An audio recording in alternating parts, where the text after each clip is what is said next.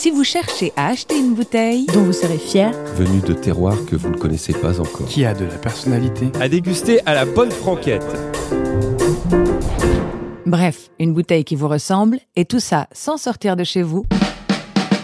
Rendez-vous sur lepetitballon.com, le site de référence pour la vente en ligne d'une large sélection de vins et d'accessoires. Lepetitballon.com, les vins sans baratin. En creusant un peu, il y a beaucoup de vignerons qui apprécient le vélo. Et puis, euh, et puis au, finalement, au finalement, on arrive bien à, faire des croisements et à se rencontrer à travers de passions un peu en commun. Et, euh, et puis voilà, ça, tisse des liens. Et euh, il y a quand même bon nombre de, de vignerons qui j'ai pu, j'ai pu lier d'amitié grâce au vélo, on va dire. Un vin pour un pot de départ. À amener sur une île déserte. Que tu ne boiras jamais. Pour fêter la fin du Giro. Une bouteille. À boire avec ton idole, Laurent Jalabert. À boire en cachette de son coach. Pour ta plus belle victoire en course. Un vin. À partager avec Romain Bardet. Qui symbolise ton rôle d'équipier. Qui t'a poussé à créer Épicurieux. Une, Une vie, vie, un un destin, destin, des des vins. vins. C'est divin du soir jusqu'au matin.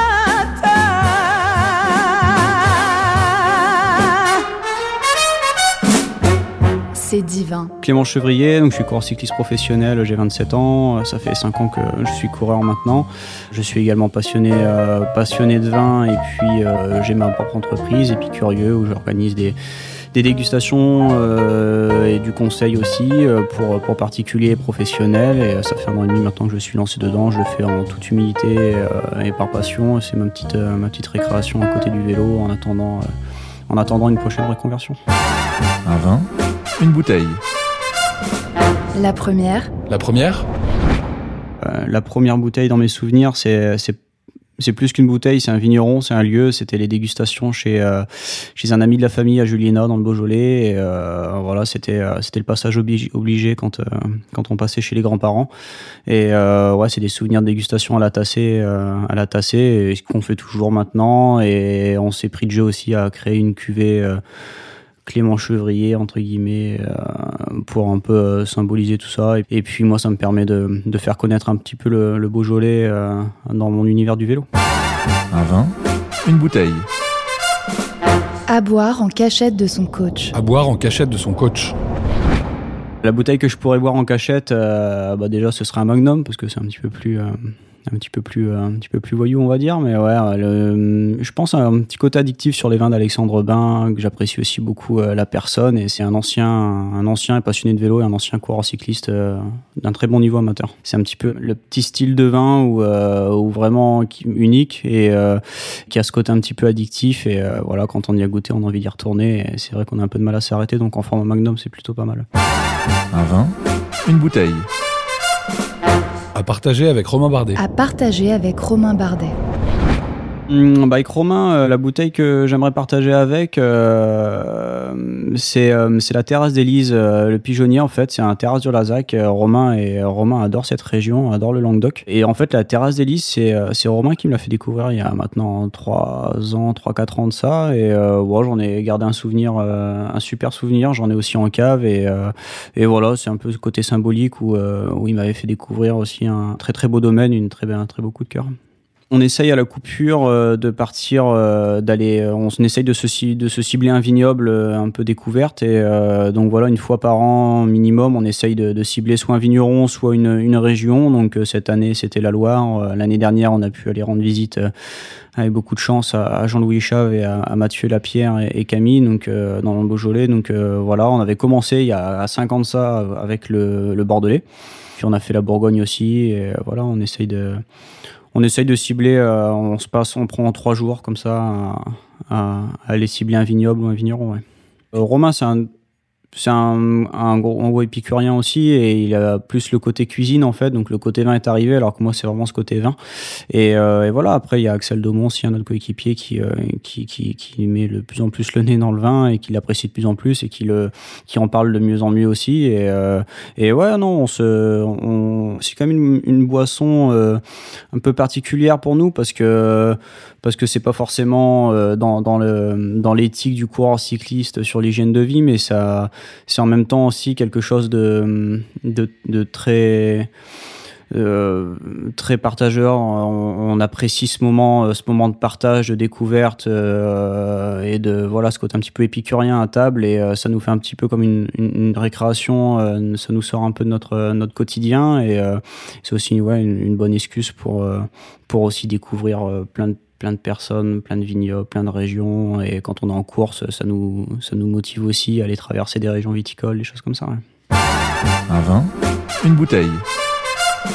Qui t'a poussé à créer Épicurieux Qui t'a poussé à créer Épicurieux la bouteille en particulier à, à me lancer dans Épicurieux, c'est un peu, c'est pas réellement une bouteille encore une fois, c'est un vigneron un petit peu, c'est Jean-Marc Burgot à Morgon et euh, on a goûté des vieux vins chez lui et c'était plein d'histoires et c'était encore plein de plein d'histoires mais aussi plein de fraîcheur, plein plein de vie dans ces vins et c'est vrai que j'ai beaucoup aimé aussi ce côté euh, très euh, staccanoviste du, du coureur cycliste, euh, vraiment très précis euh, sur tout ce qu'il fait en, à la vigne, euh, aussi en cave, quoi. Et en fait, euh, on a eu beaucoup de points communs euh, par rapport au fait de la manière dont on aborde chacun notre métier, quoi. Et, voilà, c'est un, sa démarche n'était pas n'était pas ce que je connaissais avant du vin, un peu plus standard, on va dire c'est j'ai vraiment eu l'impression de connaître un petit peu la pour la première fois euh, de, de découvrir un vigneron qui n'est pas connu de, tout le monde de partout et d'avoir cette chance d'avoir d'avoir pu connaître euh, le bonhomme et ses vins. Et, euh, et du coup l'envie de le partager en fait. L'envie de le, faire découvrir à d'autres personnes. Et là je me suis dit ouais ça peut ça peut être sympa d'aller dénicher plein de petits vignerons comme ça et de voilà de, de faire comme un peu un passeur de vin et d'aller d'aller faire profiter les amis et dans un premier temps les amis et puis après d'autres personnes. Et avec Épicurieux, justement, j'organise, euh, enfin, je, j'ai une dégustation. Euh, le thème de la dégustation, c'est le Tour de France. Et euh, donc, en fait, je prends le parcours du, du, Tour de France actuel. Donc là, c'est 2020 en ce moment. Et à travers ça, en fait, en fonction des étapes, euh, des étapes, euh, des vignobles traversés, je, je mets des, des vins en, en, phase. Et ouais, c'est un, un prétexte pour aller découvrir en plus des vins d'un petit peu, d'un petit peu partout. Euh, voilà, des, des, des vignerons, des vins d'auteur et voilà, des choses un peu moins standards. Et même pas que en France, quand on fait le tour d'Italie, le tour d'Espagne, c'est pareil. Et en fait, on se rend compte qu'il y a énormément de villes-étapes qui passent dans les vignobles et, et, on se rend compte, oui, que c'est. Un vin, une bouteille.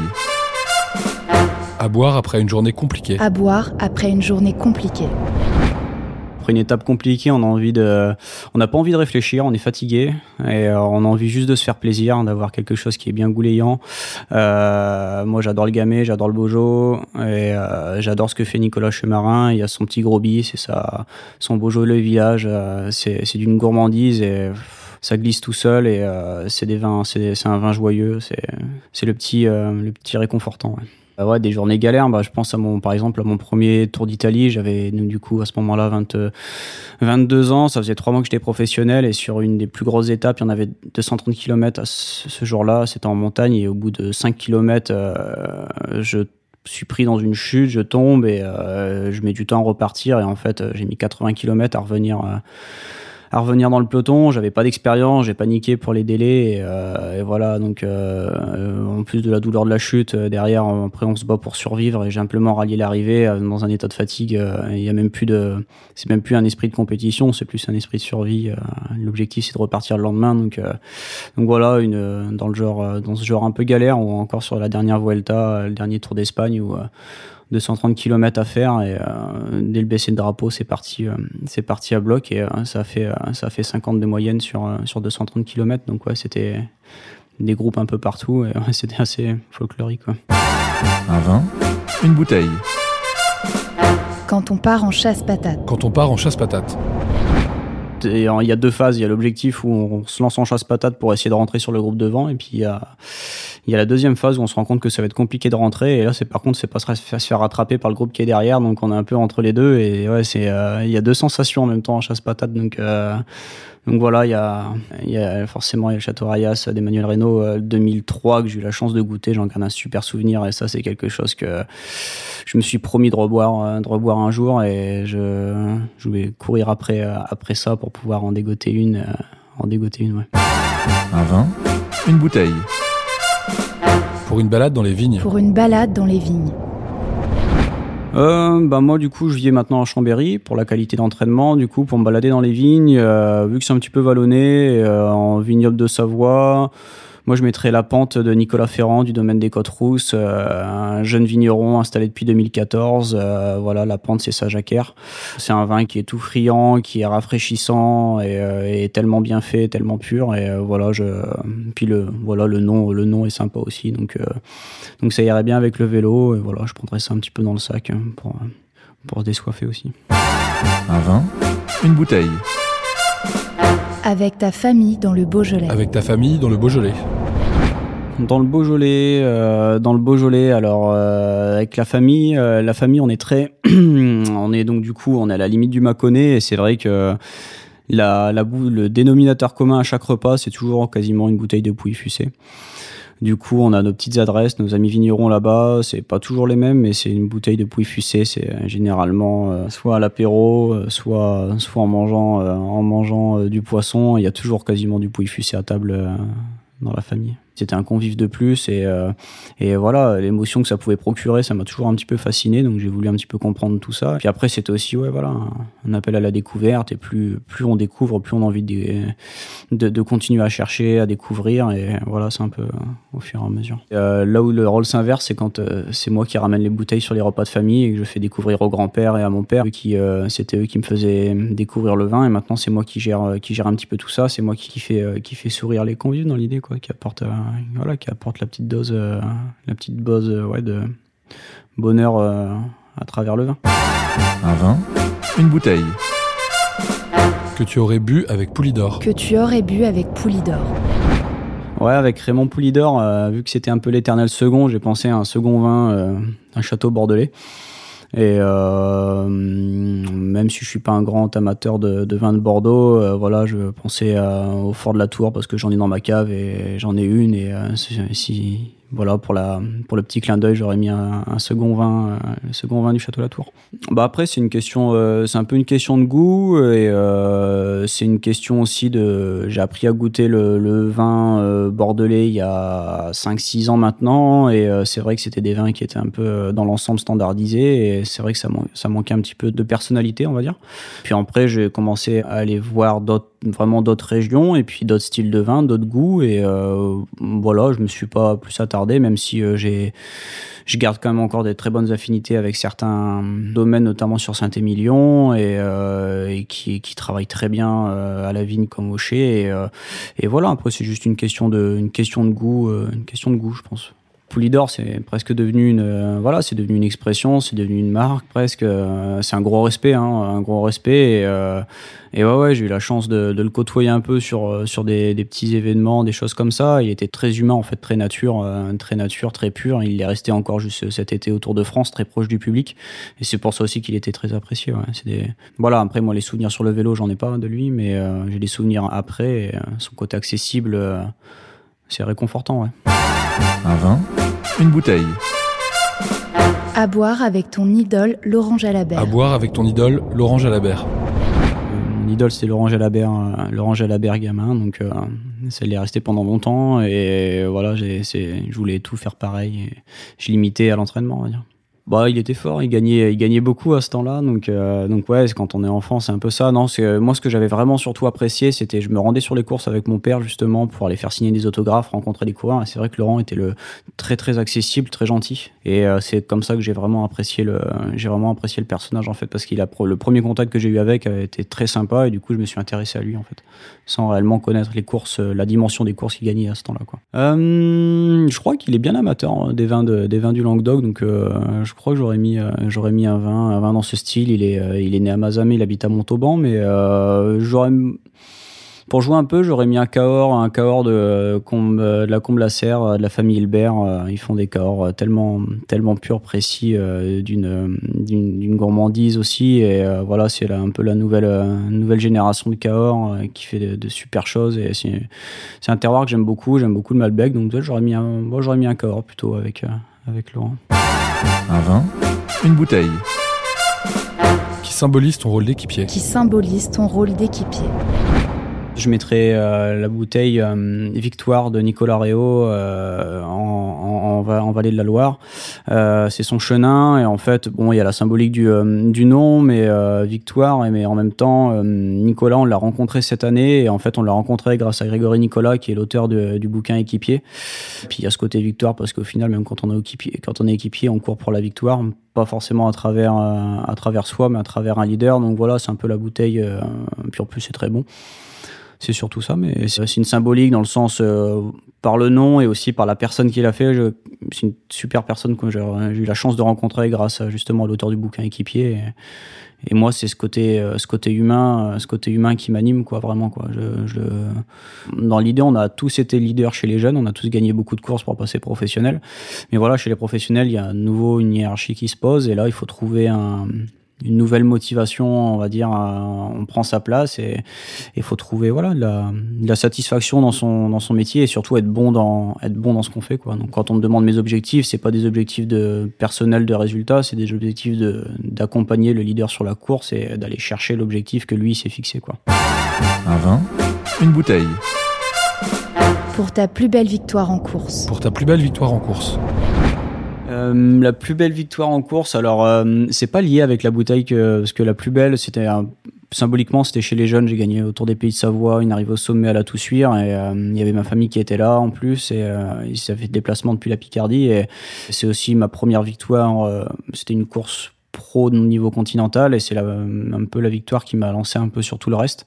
Et la bouteille qui moi maintenant que j'ouvrirais, ce serait les, euh, les retraits 2014 de Jérôme Galéran euh, en Côte de Nuit Village et euh, en Magnum. Du coup, c'est encore mieux. Et voilà, c'est un, un vin que je. Gros coup de cœur aussi sur ce vin, sur le personnage. Et c'est vraiment. ma- J'en ai un petit peu en cave et c'est. je- J'attends toujours le moment exceptionnel pour l'ouvrir. ouais.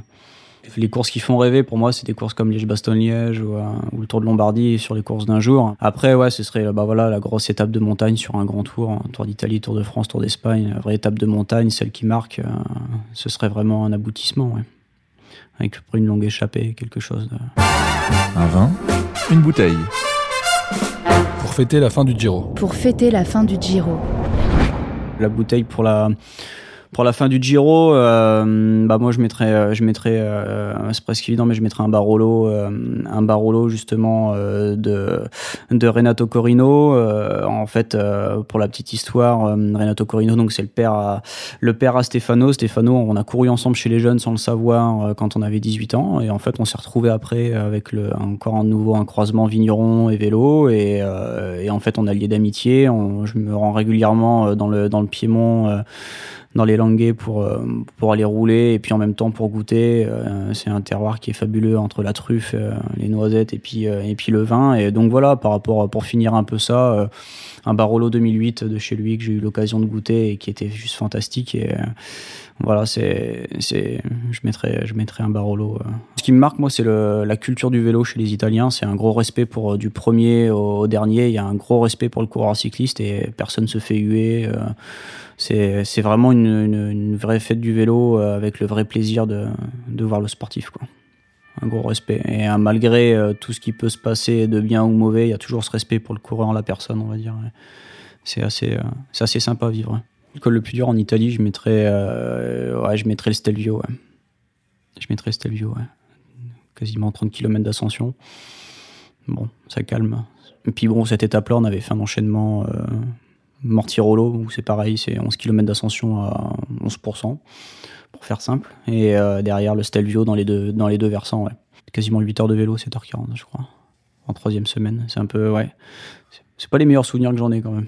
En fait, c'est vraiment quand on passe la ligne d'arrivée ou quand on se pose dans le bus, on rentre dans le bus, et là, avec la fatigue, il y a des fois, à la limite, cette étape-là, c'était à la limite des larmes, quoi. Mais juste la fatigue, content d'avoir fini. Bon, on sait qu'on repart le lendemain et qu'on a encore 200 km le lendemain, mais c'est, ouais, un- une étape de franchie, euh, c'est un soulagement en fait vraiment quoi, parce qu'on a la boule au ventre le matin avant, avant des grosses étapes comme ça, donc euh, ouais c'est un peu comme si on passait un examen et, puis une fois que c'est passé on est tous contents, sauf que sauf qu'on fait pas après, mais on repart, mais voilà c'est un peu ça. Euh, C'est un sport où ça mixe pas mal de, styles de, d'effort entre de l'endurance, l'explosivité, et, puis il y a aussi euh, il y a une grosse technique à avoir, et il y a aussi euh, forcément c'est un sport d'extérieur, donc il y a la météo qui vient rentrer en jeu, hein, que ce soit le vent, la pluie, euh, même les grosses chaleurs, c'est compliqué, la neige des fois, et puis il y a les chutes quoi. Donc là, les chutes, on n'a pas de, on a juste du lycra pour nous pour nous protéger, donc c'est vrai que tout cumulé, des fois ça peut vraiment faire mal quoi. Après voilà, il y a tout, tout, tout sport est compliqué, tout sport est dur, mais voilà, je pense à la boxe aussi, c'est vraiment des sports qui sont très durs aussi. Donc euh, après il y a d'autres dimensions comme les ultras, des choses comme ça. Après là, ce qui est dur chez nous, c'est qu'il y a toujours l'aspect compétition. On garde le, faut garder l'aspect performance. On n'est pas simplement là pour euh, finir la course quoi. Donc euh, c'est, il faut avoir un rôle dans la course, être bon dans ce qu'on fait. Donc c'est un métier quoi. hein. C'est c'est une tâche à faire quoi. Un vin, une bouteille. Après avoir dompté un col alpin. Après avoir dompté un col alpin. Après avoir dompté un col, euh, faut se rafraîchir. Donc, euh, je mettrai un vin de Vincent Marie du domaine de nos contrôles à Volvic. Alors, c'est pas de l'eau, c'est du gamay, encore une fois. Et euh, je mettrai son Stone Rosé. euh, Stone Rosé, donc c'est une de ces cuvées rosées euh, qui est phénoménale, qui est juste énergisante. C'est c'est vraiment euh, c'est un petit coup de cœur aussi. Et j'adore ces vins, j'adore la pureté de ces vins. Donc, euh, je bois, je mettrai un Stone Rosé euh, au sommet de au sommet d'une croix de fer ou quelque chose comme ça. Un vin, une bouteille. À offrir à tes mécanos. À offrir à tes mécanos. Bah, les mécanos dans l'équipe euh, apprécient, euh, apprécient pas mal les vins, les vins un peu ensoleillés. Donc euh, pour offrir une bouteille aux mécanos, je mettrais pour, pour un peu, un peu apporter une petite page, je mettrais un Saint-Joseph poivre et sol de François Villard. Voilà, Saint-Joseph, c'est plutôt, plutôt entre guillemets classique. C'est une très belle cuvée de, une très belle expression de Saint-Joseph et voilà. Je, je mettrais, euh, ça ferait plaisir à tout le monde, à tout type de, tout type de personnalité à table. Donc euh, voilà, je mettrais ça. Un vin, une bouteille. À ouvrir après une chute. À ouvrir après une chute. Après une chute, euh, qu'est-ce qu'on peut boire qui, euh, qui fait, ouais, qui, qui remet un peu sur pattes Bon, un petit coup de cœur, euh, un petit coup de cœur euh, découvert récemment, le, hameau Touche-Bœuf de Simon Gastrin, justement, pour revenir à la vallée du Rhône, juste à côté des Côtes Rôties, est en vin de France. Il est pas en appellation Côte Rôtie, mais il fait, euh, il fait juste une syrah super, super bonne, super juteuse, vraiment aussi revigorante, et c'est, Ouais, c'est un gros coup de cœur que j'ai que j'ai découvert en Alsace au, au Chambard avec le, le chef sommelier Jean-Baptiste Klein et, et c'est pareil, ça fait partie de ces, ces petits vignerons qui montent et qui euh, voilà qui, qui font vraiment de belles choses quoi. Un vin, une bouteille. Que tu as découvert aux États-Unis. Que tu as découvert aux USA. C'était en 2014, donc j'avais 21 ans. J'étais vraiment parti aux États-Unis par contre pour passer professionnel, donc pas trop euh, dans le vélo pendant le vin. Donc c'est vrai que euh, puis là où j'étais, euh, bon un petit peu en Californie où là j'ai eu la chance encore une fois de, la personne qui m'a qui m'hébergeait en fait était un chef cuisinier dans une winery. Donc euh, du coup, il m'a ramené un petit peu de bouteilles là-bas. C'était du Cabernet Sauvignon, voilà un peu style. C'était vraiment un style bordelais. Euh, pas un gros souvenir. Par contre, le souvenir vin que j'ai là-bas, c'était marrant. En arrivant euh, dans ma seconde famille, du coup, dans le Colorado, cette fois-ci, euh, j'ai voulu leur faire un peu là, un peu Frenchy. J'ai acheté une belle baguette de pain. J'ai essayé de trouver du bon fromage et puis un peu de saucisson. Et puis, j'étais chez le caviste. Et en fait, ça m'a fait rire de trouver du Beaujolais Village à plus de 20 euros, de, à 20 dollars à ce moment-là de chez Louis Jadot. Et ça m'a fait rire de revoir. je passais toujours en vélo quand j'étais chez les grands-parents et de voir la bouteille ici. Voir la bouteille ici, ça me j'ai toujours cette image de Louis Jadot là-bas. euh. Donc voilà, c'était c'est un peu plus euh, un peu plus symbolique, mais en termes gustatifs, au niveau vin, j'ai même pas trop de, de souvenirs. Euh, C'est là où je me suis vraiment rendu compte qu'en France, on avait une grosse culture vin et une grosse aura, surtout à l'étranger, quoi. Et, et voilà, c'est on se rend compte un peu de la richesse quand on part, on se rend compte de la richesse, de la richesse de notre pays. Un vin, une bouteille. À ouvrir en fin de carrière. À ouvrir à la fin de ta carrière. Pour la bouteille fin de carrière, pour fêter ça, je mettrais un champagne quand même, mais euh, Jacques Sellos initial. Et je mettrais ça, on me l'a offert, euh, justement, Grégory Nicolas me l'a offert euh, quand on a écrit équipier, et, euh, je l'ai toujours, et euh, ouais, je, la garderai, je la garderai pour la fin, euh, de carrière et le début d'une autre.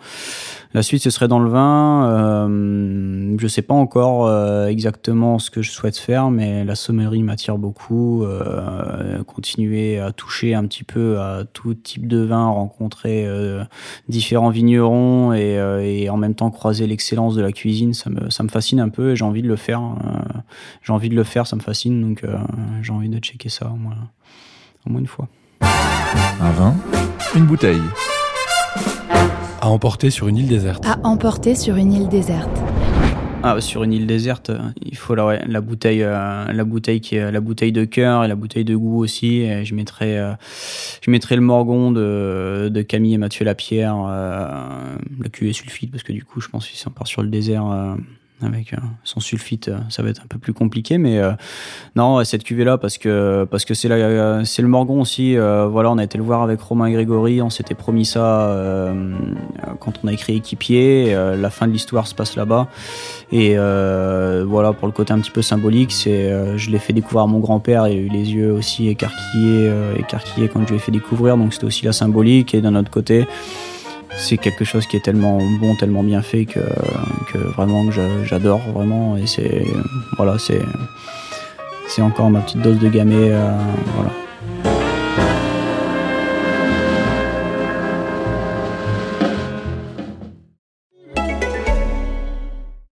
Vous aussi vous cherchez à acheter une bouteille, À emporter sur une île déserte. qui a de la personnalité. Venu de terroirs que vous ne connaissez pas encore. dont vous serez fier. À déguster à la bonne franquette.